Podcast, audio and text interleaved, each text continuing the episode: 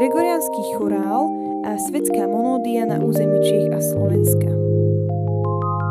Z prvých storočí slovanského osídlenia nášho územia 5. a 6. storočia jestvuje len málo písomných pamiatok.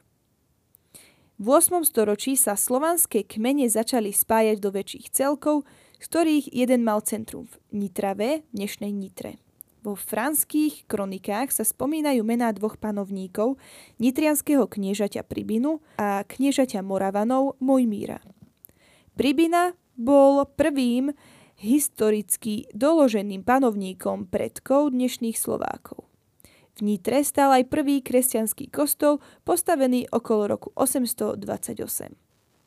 Knieža Mojmír okolo roku 833 vyhnal Pribinu z Nitry, pripojil jeho kniežatstvo k Moravskému a vytvoril nový štát, Veľkomoravskú ríšu.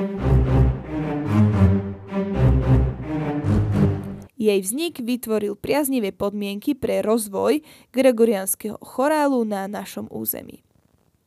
V roku 863 prišli na Veľkú Moravu bratia Konštantín a Metod.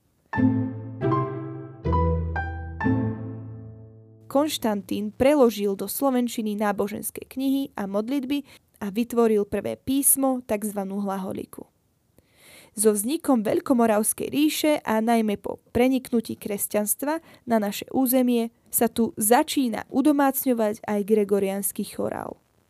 Súčasťou vtedajšieho hudobného života bola aj ľudová hudba. Osobitné miesto tu zaujímala ľudová duchovná pieseň. Najstaršou z nich bola pieseň Hospodine pomilujný. Ďalšou duchovnou piesňou bola pieseň Svatý Václave, Jezu Kriste štedrý kneže a Boh všemohúci. K rozmachu českej ľudovej tvorivosti došlo v období českej reformácie v čase husistického hnutia. Autormi viacerých husistických piesní boli majster Jan Hus a Jeronym Pražský. Najvzácnejším hudobným dokumentom husistického obdobia je Jistebnecký kancionál.